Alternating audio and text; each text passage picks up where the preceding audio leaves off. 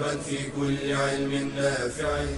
ينمو العلم ويتقدم بتقنياته ومجالاته ومعه نطور أدواتنا في تقديم العلم الشرعي.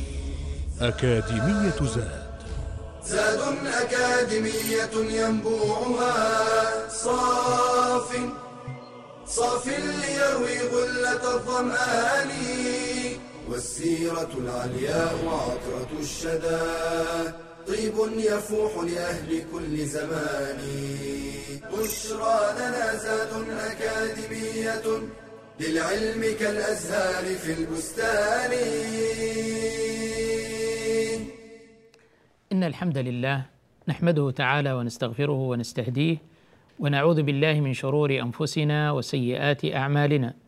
من يهده الله فلا مضل له ومن يضلل فلا هادي له وأشهد أن لا إله إلا الله وحده لا شريك له وأشهد أن نبينا محمدا عبد الله ورسوله صلى الله عليه وعلى آل بيته الطيبين الطاهرين وصحابته الميامين والتابعين لهم بإحسان إلى يوم الدين وسلم تسليما كثيرا.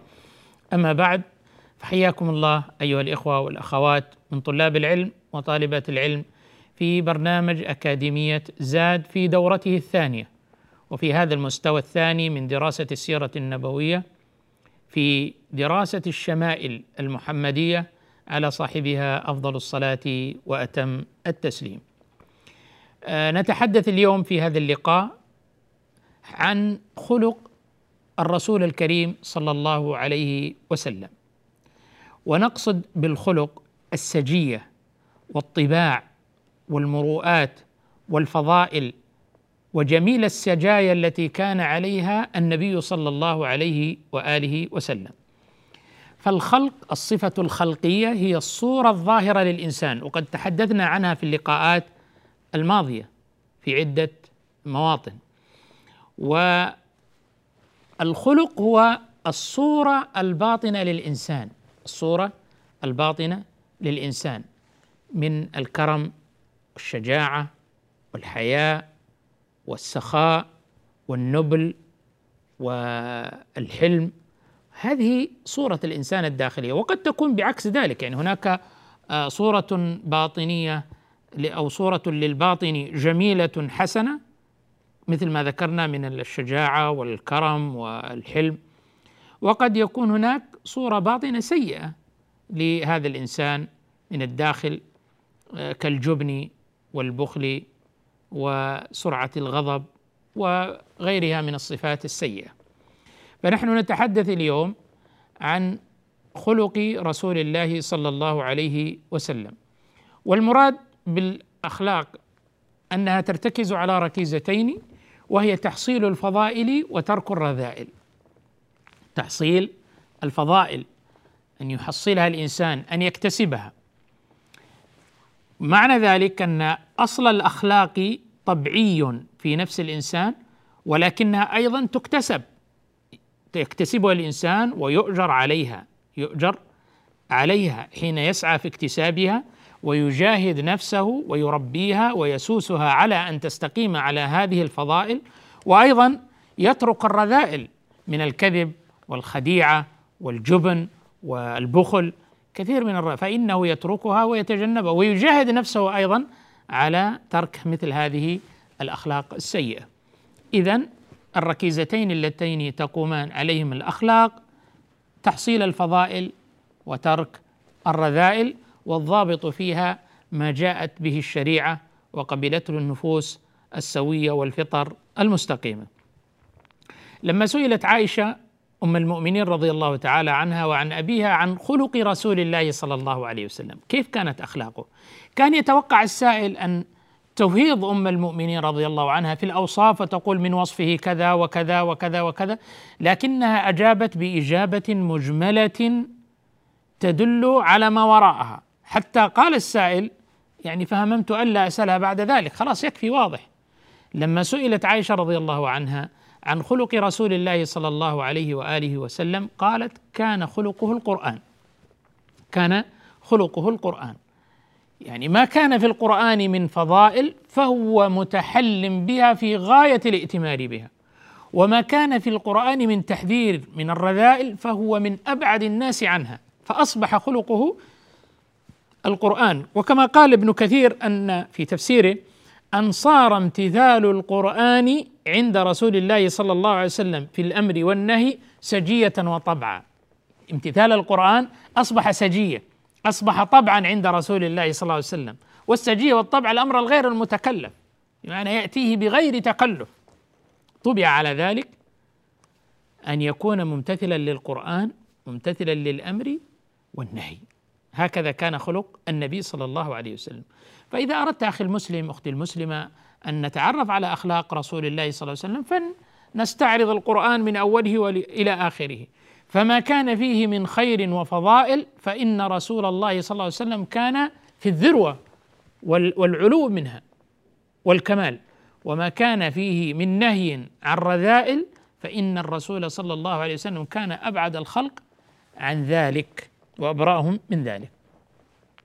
تصف أم المؤمنين عائشة رضي الله عنها النبي الكريم صلى الله عليه وسلم فتقول لم يكن رسول الله صلى الله عليه وسلم فاحشا ولا متفحشا ولا صخابا في الأسواق ولا يجزي بالسيئة السيئة ولكن يعفو ويصفح. أخرجه الترمذي.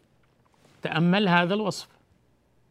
لم يكن فاحشا في أقواله في ألفاظه في عباراته. ولا متفحشا في أفعاله ولا في تصرفاته ولا في سلوكياته بأبي وأمي صلى الله عليه وآله وسلم. واليوم للأسف الشديد نجد كثير من الناس يتباهون بالقول الفاحش والجرأة على القول السيء القبيح ويعدون أن ذلك من الجرأة. وهذا والله ليس بجرأة هذه قلة أدب هذا سوء تربية. الشيطان يزين الأفعال القبيحة للإنسان ويسوغ لنفسه فطوعت له نفسه قتل أخيه فقتله. يعني قضية قتل من يقدم على هذا الجرم العظيم؟ إذا كانت النفس سوية والفطرة مستقيمة وهو أخوه ومع ذلك زين له الشيطان وسول له الشيطان وسوغ له الشيطان قتل أخيه فقتله. هكذا الفضائل تحتاج إلى مجاهدة تحتاج إلى تربية تحتاج إلى معاناة حتى يعتادها الإنسان وتصبح سجية. وكذلك ترك الرذائل ممكنه حين يجاهد الإنسان نفسه ويربي نفسه والذين جاهدوا فينا لنهدينهم سبلنا. وإن الله لمع المحسنين. ولا يجد العبد مشقة في ترك المألوفات إلا من تركها لغير الله. فإذا تركها لله أعانه الله عز وجل عليها. يترك الرذائل بكل صورها الأقوال والأفعال والتصرفات والسلوكيات كلها يتركها. ويجاهد نفسه على تركها. وهو ممكن. وقد ذكر الإمام أبو حامد الغزالي رحمه الله تعالى أن إذا كان يعني فكرة الإمام الغزالي رحمه الله في باب الأخلاق أن الإنسان لديه القدرة والقابلية على تغيير أخلاقه وعاداته وسلوكياته. واستشهد بعدة شواهد منها أمر الشارع بفرع بفعل الفضائل وترك الرذائل. فلا يأمرك بمستحيل أو لا يمكن القيام به أو أدائه. لا يمكن أن يأمرك بفضيلة وأنت لا تستطيعها. لا يمكن أن ينهاك عن رذيلة وأنت لا يمكن أن تتركها. فهذا من الأدلة. وأيضا استدل بالحيوانات التي تغير من طباعها. وكيف يروضها الإنسان؟ الخيل يساس فتيغير سلوك الخيل. الأسد النمر الكلب أكرمكم الله. كل هذه الحيوانات النسر الصقر كل هذه الحيوانات كيف يست... وهي الغير العاقلة وإنما تنطلق بغريزتها استطاع الإنسان أن يروضها وأن يغير من سلوكياتها. فمن باب أولى أن الإنسان قادر وهو العاقل الذي لديه الإرادة ولديه الاختيار ولديه آه، البصيرة أن يأتي هذه الفضائل ويعتاد عليها ويتجنب هذه الرذائل ويبتعد عنها. رزقنا الله وإياكم حسن الخلق. بشرى لنا زاد أكاديمية للعلم كالأزهار في البستان.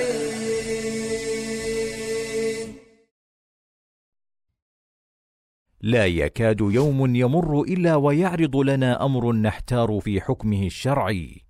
فكيف نتصرف؟ الحل أن نستفتي العلماء. قال تعالى فاسألوا أهل الذكر إن كنتم لا تعلمون.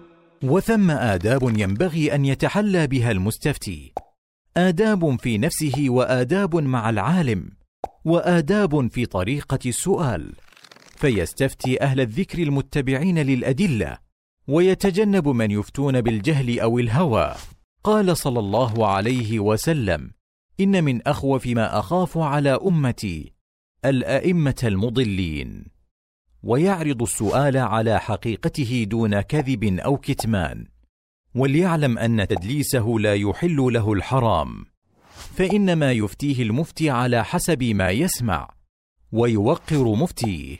قال صلى الله عليه وسلم إن من إجلال الله إكرام ذي الشيبة المسلم وحامل القرآن غير الغالي فيه والجاف عنه ويتحين الوقت والحال المناسب للسؤال ولا يقاطع الشيخ ولا يلح عليه إذا اعتذر عن الإجابة ولا يضيع وقته بما لا علاقة له بالسؤال ويترك السؤال عما لا يعنيه قال صلى الله عليه وسلم من حسن إسلام المرء تركه ما لا يعنيه ويتقبل الحكم الشرعي ولو لم يكن على هواه قال تعالى فلا وربك لا يؤمنون حتى حتى يحكموك فيما شجر بينهم ثم لا يجدوا في أنفسهم حرجا مما قضيت ويسلموا تسليما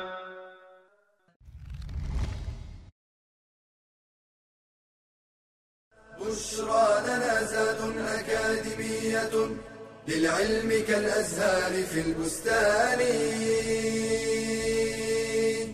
الحمد لله والصلاة والسلام على رسول الله وآله وصحبه ومن والاه. ما زلنا مع قول أم المؤمنين عائشة رضي الله تعالى عنها تصف خلق رسول الله صلى الله عليه وسلم.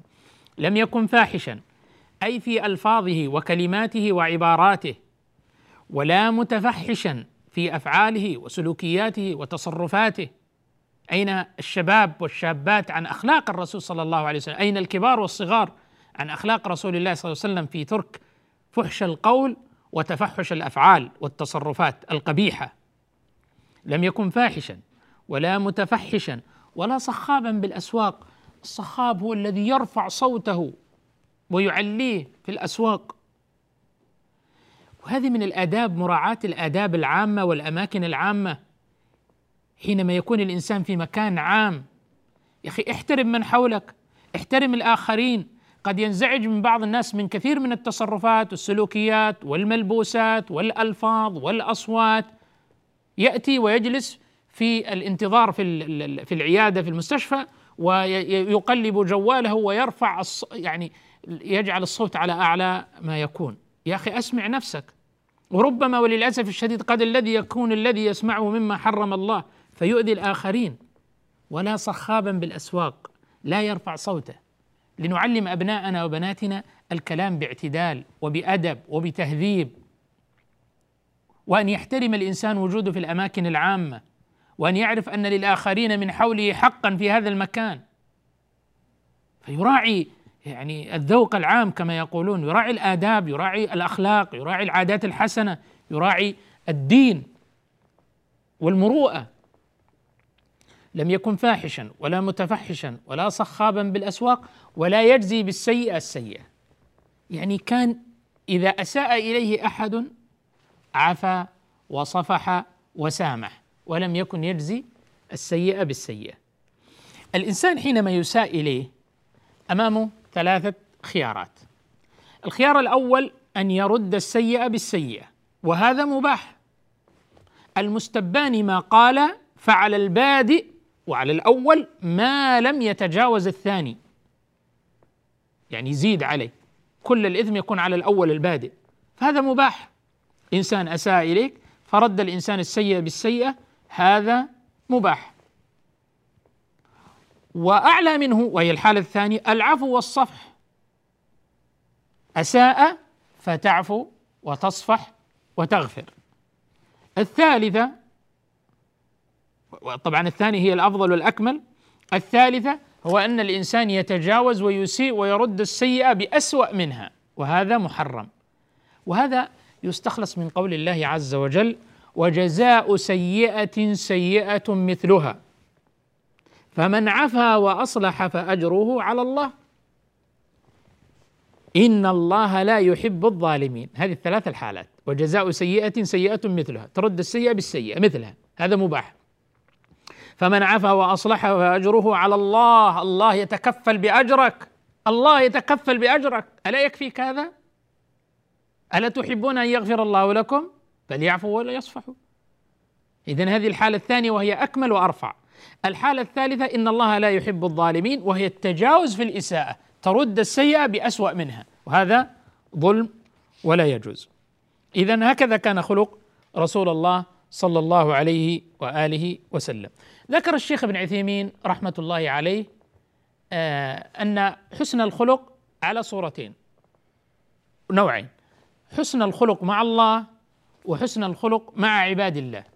فأما حسن الخلق مع الله فهي بتوقير دينه وشرعه واتباع أمره واجتناب نهيه سبحانه وتعالى ويكون شأنه وديدنه إذا جاء أمر الله تعالى أو نهي أن يقول سمعنا وأطعنا. لا اعتراض ولا جدال ولا تلكؤ ولا تباطؤ ولا دوران على وتحايل على هذه الأحكام الشرعية كما يصنع آه، سابقي أهل الكتاب من اليهود والنصارى وغيرهم. كيف؟ خاصة اليهود كانوا يتحيلون على شريعة الله. وما كان لمؤمن ولا مؤمنة إذا قضى الله ورسوله أمرا أن يكون لهم الخيره من أمرهم. يا أخي ما لك اختيار؟ هو الملك هو الخالق هو المدبر هو الرازق له الأمر كله وإليه يرجع الأمر كله. فإذا أمر بالأمر فسمعا وطاعة. وإذا أمر رسوله صلى الله عليه وسلم بالأمر فعلى الرأس والعين سمعا وطاعة. لا مجال للاختيار. من أنت؟ ومن أنا؟ ومن فلان؟ حتى يخير نفسه تجاه أمر الله يفعله أو لا يفعله. وما كان لمؤمن ولا مؤمنة. إذا قضى الله ورسوله أمرا أن يكون لهم الخيره من أمرهم. وما كان قولهم إلا أن قالوا سمعنا وأطعنا. فلا وربك لا يؤمنون حتى يحكموك فيما شجر بينهم. ثم لا يجدوا في أنفسهم حرجا مما قضيت ويسلموا تسليما. هذا خلق المسلم مع الله عز وجل.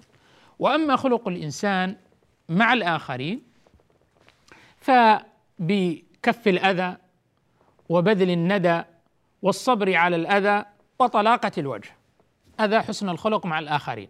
أن تكف أذاك عنهم فلا تؤذي أحدا لا بقولك ولا بلسانك.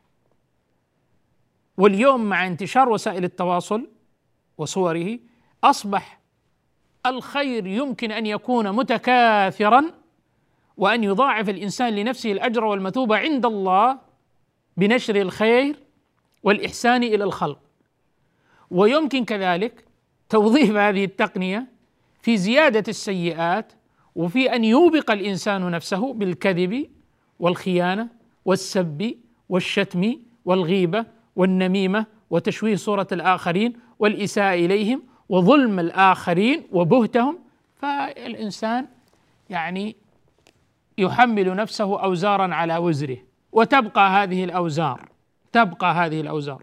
وخصوصا أولئك الذين يعني يسيئون إلى خلق الله. كيف يتسامحون منهم؟ وأولئك الذين ينشرون الفحشاء بين الناس هم أبعد الناس عن الأخلاق. الذين يفتنون الناس في دينهم والذين يريدون أن تشيع الفاحشة في الذين آمنوا. ينشرون هذه المقاطع المسيئة هذه المقاطع التي فيها تجرع على حدود الله سبحانه وتعالى. هؤلاء يأثمون وتضاعف أوزارهم وتبقى هذه الأوزار إلى أن يلقوا الله عز وجل يوم القيامة فيحاسبهم بها. اذا كف الأذى والصبر على الأذى لو اساء إليك أحد فتصبر وتحتسب ولو أخذت بحقك جزاء سيئة مثلها فهذا مباح وأيضا أن تحسن إلى الخلق وتبذل الندى بمعنى أن تحسن إليهم وتبذل لهم من مالك ما تستطيع ومن جاهك وتعينهم على قضاء حوائجهم وأيضا أن تلقاهم بوجه طلق مبتسم. أيها الإخوة أيتها الأخوات إن الإنسان ليدرك بحسن خلقه درجة الصائم القائم، الإنسان الذي هو كثير الصيام كثير القيام في الليل فإنه بحسن أخلاقه مع الله ومع خلق الله إنه يصل إلى هذه الدرجة. النبي صلى الله عليه وآله وسلم أخبرنا أن أقربكم مني منزلا يوم القيامة أحاسنكم اخلاقا. الموطؤون اكنافا الذين يألفون ويؤلفون. هذول أقرب الناس إلى النبي صلى الله عليه وسلم. بل إن أثقل شيء في الميزان يوم القيامة هو حسن الخلق. أثقل شيء في ميزان العبد يوم القيامة تقوى الله وحسن الخلق. وإن سوء الخلق ليفسد العمل كما يفسد الخل العسل.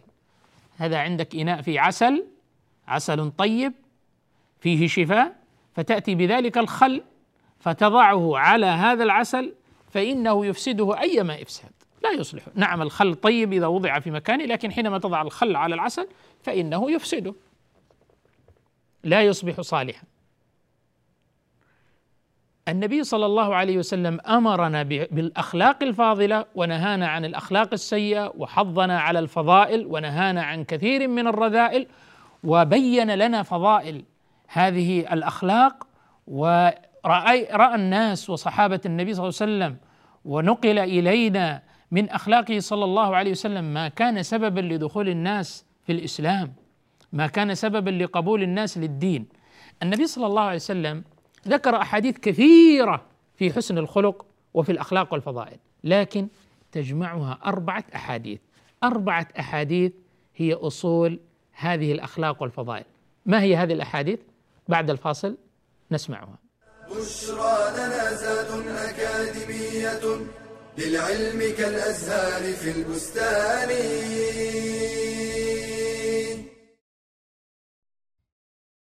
إن أردت النجاح في الدنيا والسعادة في الآخرة فاسلك طريق العلم لكن الآفات على هذا الطريق كثيرة. منها الرياء بأن يراد بالعلم الشهرة وثناء الناس. قال صلى الله عليه وسلم من طلب العلم ليماري به السفهاء أو ليباهي به العلماء أو ليصرف وجوه الناس إليه فهو في النار ومنها الكبر والعجب. قال مجاهد لا يتعلم العلم مستحي ولا مستكبر ومنها الحسد.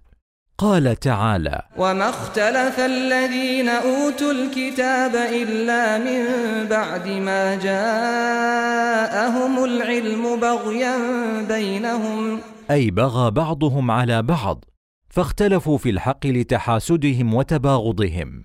ومنها الانشغال بالدنيا وملهياتها وأشغالها عن تحصيل العلم النافع. ومنها التعالم والتصدر قبل التأهل. فإن التصدر يمنع من تلقي العلم. قال عمر بن الخطاب رضي الله عنه تفقهوا قبل أن تسودوا. ومنها الفتور والكسل. قال صلى الله عليه وسلم إن لكل عمل شرة. ولكل شرة فترة. فمن كانت شرته إلى سنتي فقد أفلح ومن كانت فترته إلى غير ذلك فقد هلك. فالزم طريق العلم ولا تصدنك الآفات. واحذر من قطاع الطريق. قال تعالى ولا يصدنكم الشيطان إنه لكم عدو مبين.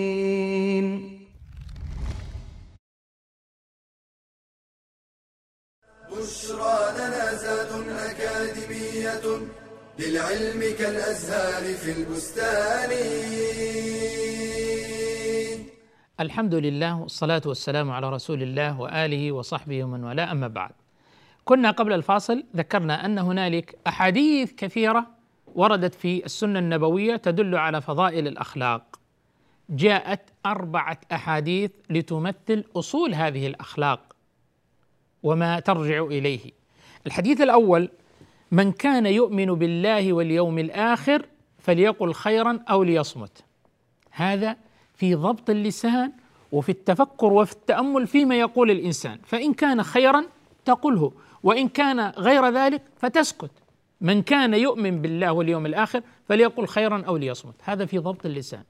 أكثر ما يدخل الناس النار يوم القيامة اللسان والفرج. أكثر ما يدخل الناس النار اللسان والفرج. فلذلك هذا في ضبط اللسان والتأمل والتفكر فيما يقوله الإنسان. الثاني من حسن إسلام المرء تركه ما لا يعنيه. لو أن كل إنسان اشتغل بما يعنيه لصلحت كثير من الأمور للإنسان على مستوى الفرد وعلى مستوى المجتمع وعلى مستوى الأمم. يعني لو إنسان اشتغل بما ينفعه لرفعه الله في الدنيا والآخرة. لكن لما انشغل كثير من الناس بما لا ينفعهم أي ترك الفضول اترك الفضول فضول النظر ينظر يتامل يقلب في كل مكان فيما لا ينفعه. فضول السمع فضول الكلام فضول الاهتمامات والمطالعات القول العمل النظر السماع. اذا هذا الحديث الثاني ضابط في الأخلاق وفضائل الأخلاق. ما لا يعنيك اتركه. ما لا شأن لك به دعه. لا تشغل به نفسك. لا تضيع به وقتك. وقتك وعمرك أثمن من أن تضيعه في هذا الفضول فضول النظر وفضول السماع وفضول القول وفضول العمل فيما لا يعود عليك بنفع الله في دنيا ولا في الآخرة. ضيعوا تربية أبنائهم دمروا بيوتهم علاقاتهم الأسرية أضعفوا أعمالهم ووظائفهم والأعمال التي يقومون بها والأمانات التي طوقوا بها. عبادتهم وعلاقتهم بالله عز وجل أرحامهم. لو إنسان انشغل بهذه الأمور لا لا زانت حياته وزانت آخرته وصلح شأنه في الدنيا والآخرة. لكن لما انشغلوا بما لا يعنيهم فرطوا فيما يعنيهم وفيما يصلحهم. الحديث الثالث قول النبي صلى الله عليه وسلم يوصي ذلك الرجل ويكرر عليه لا تغضب لا تغضب لا تغضب. وهي ضبط الانفعالات النفسية. وعدم الانسياق وراءها. الإنسان إذا ضبط انفعالاته ولا ينساق وراءها وراء رعونة النفس في حال الغضب والهلع والخوف وشدة الانفعال هذا يجعله على خلق رفيع. نعم في حال الدعاء كلنا أصحاب أخلاق فاضلة لكن الاختبار الحقيقي في المحكات في التعاملات لا تغضب. الحديث الرابع لا يؤمن أحدكم حتى يحب لأخيه ما يحب لنفسه. سلامة القلب تجاه الآخرين. إذا تأمل معي. إنسان لا يضبط لسانه فلا يتحدث إلا فيما هو خير ويتأمل ويتفكر فيما يقول فإن كان حسنا قاله وإن كان سيئا تركه. اثنين إنسان لا ينشغل بما لا يعنيه. منشغل تارك للفضول فضول النظر وفضول السمع وفضول القول وفضول الفعل. هذا إنسان منشغل بما يعنيه. إنسان لا يتحدث إلا بخير منشغل فيما يعنيه ضابط لانفعالاته النفسية ولا ينساق وراءها ضابط أيضا لقلبه فقلبه سليم تجاه الآخرين. لا يحمل غلا ولا حقدا ولا حسدا تجاه الآخرين. كيف سيكون هذا الإنسان. هذه الأربعة الأحاديث هي أصول الأخلاق وأصول الفضائل التي تنطلق منها. ذكر أنس بن مالك رضي الله عنه خادم النبي صلى الله عليه وسلم مواقف للنبي صلى الله عليه وسلم في تعاملاته معه وهو الخادم. يعني الأخلاق تبين في مع المعايشة طول المعايشة. أيضا في حالات تغير الطباع والمزاج وأن الناس يسيئون اليك أيضا في التعامل مع عامة الناس مع الخدم. هذا سيظهر حقيقة معدن الإنسان الحقيقي وأخلاقه الحقيقية. عن أنس بن مالك رضي الله عنه قال خدمت رسول الله صلى الله عليه وسلم عشر سنين. ترى عشر سنين كافية للتعرف على الأخلاق الحقيقية وعلى السجايا وعلى الطباع وفي التعاملات وفي الأخذ والعطاء. خدمت رسول الله صلى الله عليه وسلم عشر سنين. فما قال لي أف قط. كلمة أف ما قالها قط؟ وهي تدل على التذمر والتأفف وعدم الرضا. وما قال لشيء صنعته لما صنعته؟ ولا لشيء تركته لما لم لما تركته؟ متفق عليه. إذا لا بد أن يحصل من الإنسان تقصير وهذا غلام يعني صغير يعني طبيعي قد يحصل منه بعض الأخطاء بعض التقصير بعض آه، التفريط أحيانا. وإن كان رضي الله عنه كان أريبا لبيبا أديبا آه، سريع آه، البديهة وحسن الخدمة. لكن طبيعي جدا من طبيعة البشر تحصل منه الهفة والزل. أحيانا كان يرسله النبي صلى الله عليه وسلم لبعض الشأن فينشغل برؤية مثلا لعب الأطفال أو غيره. ما قال لي أف قط فضلا عن أن يضربه أو يسبه أو يشتمه. ولا قال لشيء ما صنعته لما لم تصنعه أو لشيء صنعه لما فعلته. هذه أيضا من الأخلاق مع الخدم. فكيف بمن يضرب الخدم أو يظلمهم أو يمنعهم حقهم أو يسيء إليهم؟ ويل له من الله. لما رجل من الصحابة اسمه أبو مسعود رفع صوته ليضرب احدا من عماله أو مواليه أو خدم قال أبا مسعود أبا مسعود اعلم أبا مسعود. قال فالتفت فإذا رسول الله صلى الله عليه وسلم. قال أعلم أبا مسعود لله أقدر عليك منك عليه. قدرة الله عليك أعظم. فقال هو حر لوجه الله يا رسول الله. كان الصحابة يتأثرون بالوعظ والتوجيه والتخويف بالله عز وجل لأن قلوبهم رقيقة ولأنهم موقنون بما عند الله وموقنون بلقاء الله. يوم يقوم الناس لرب العالمين. قال هو حر لوجه الله يا رسول الله. قال والله لو لم تعتقه للفحتك النار. طيب الذي يضرب الخدم الذي يظلمهم الذي يمنعهم حقوقهم يبقون يعملون عنده ثم بعد ذلك يحرمهم من هذه الحقوق؟ ويل له من الله ويل له من الله. والله لو كان راكعا ساجدا قائما تاليا للقرآن إن ذلك لا يعفيه يوم الدين يوم يقوم الناس لرب العالمين. فالحساب عسير جد عسير. ونهى النبي صلى الله عليه وسلم أن يأخذ أحدا من حق أخيه. قالوا يا رسول الله ولو شيئا يسيرا قال ولو قضيبا من أراك المسواك. وعن عائشة رضي الله تعالى عنها قالت كان اليهود يسلمون على النبي صلى الله عليه وسلم يقولون السام عليك يا محمد. السام عليك يا محمد. يعني لك الموت يدعون عليه بالموت. وهذا من خبثهم وحقدهم وحسدهم. فقال فقالت عائشة فهمت عائشة الكلام فقالت عليكم السام واللعنه وغضب الله وسخط فقال النبي صلى الله عليه وسلم مهلا يا عائشة إن الله يحب الرفق في الأمر كله. قالت يا نبي الله أما سمعت ما يقولون؟ قال بلى سمعت. وقد رددت عليهم؟ فقال وعليكم. أي وعليكم مثل الذي قلتم. ما كان يعني يعني يجزي بالسيئة السيئة ولا كان فاحشا ولا متفحشا ولا كان يعتاد لفظا قبيحا. إنما كان لفظه صلى الله عليه وسلم حسنا طيبا. وعنها رضي الله عنها قالت ما ضرب رسول الله صلى الله عليه وسلم بيده شيئا قط. هذا في العام كله على وجه العموم. أنه لم يضرب بيده شيئا قط إلا أن يجاهد في سبيل الله.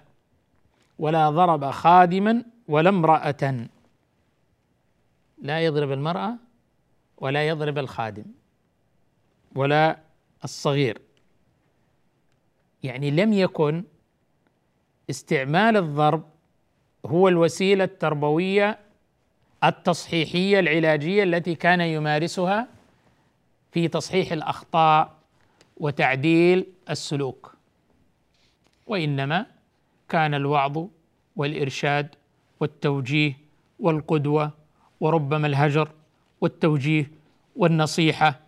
يستخدم كل هذه الصور. ما ضرب امرأة ولا خادمة. فأين أولئك الذين يتمادون في الإساءة إلى هؤلاء الضعفاء؟ أين هم؟ أين هم من هدي رسول الله صلى الله عليه وسلم؟ أولئك أبعد الناس عن هديه وشأنه صلى الله عليه وآله وسلم. ولما بعث النبي صلى الله عليه وسلم إلى الدعوة قال يسروا ولا تعسروا وبشروا ولا تنفروا تطاوعوا ولا تختلفوا. هذه برضو من الآداب والأخلاقيات أيضا حتى في مجال الدعوة إلى الله عز وجل. الأعرابي الذي جاء فبال في المسجد ف يعني نهره الصحابة وزجر فقال ما دعوه؟ حتى قضى بوله قال خذوا سجلا من ماء أو ذنوبا من ماء ثم اهرقوه عليه. تأثر الرجل قال اللهم ارحمني ومحمدا ولا ترحم معنا أحدا أبدا. لأنه قال له يا أعرابي إن هذه البيوت بيوت الله لم تخلق لذلك أو لم تبنى لذلك فلشيء من الأذى فإنما هي للصلاة والذكر والدعاء. معاوية بن الحكم السلمي قال بأبي وأمي صلى الله عليه وسلم ما رأيت معلما أحسن تعليما منه ما نهرني ولا كهرني ولا زجرني ولا ضربني.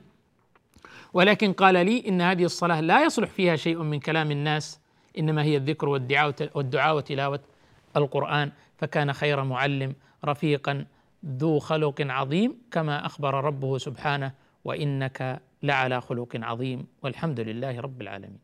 تلك العلوم دروسها ميسورة في صرح علم الراسخ الأركان. بشرى لنا بشرى لنا بشرى لنا زاد أكاديمية. للعلم كالأزهار في البستان.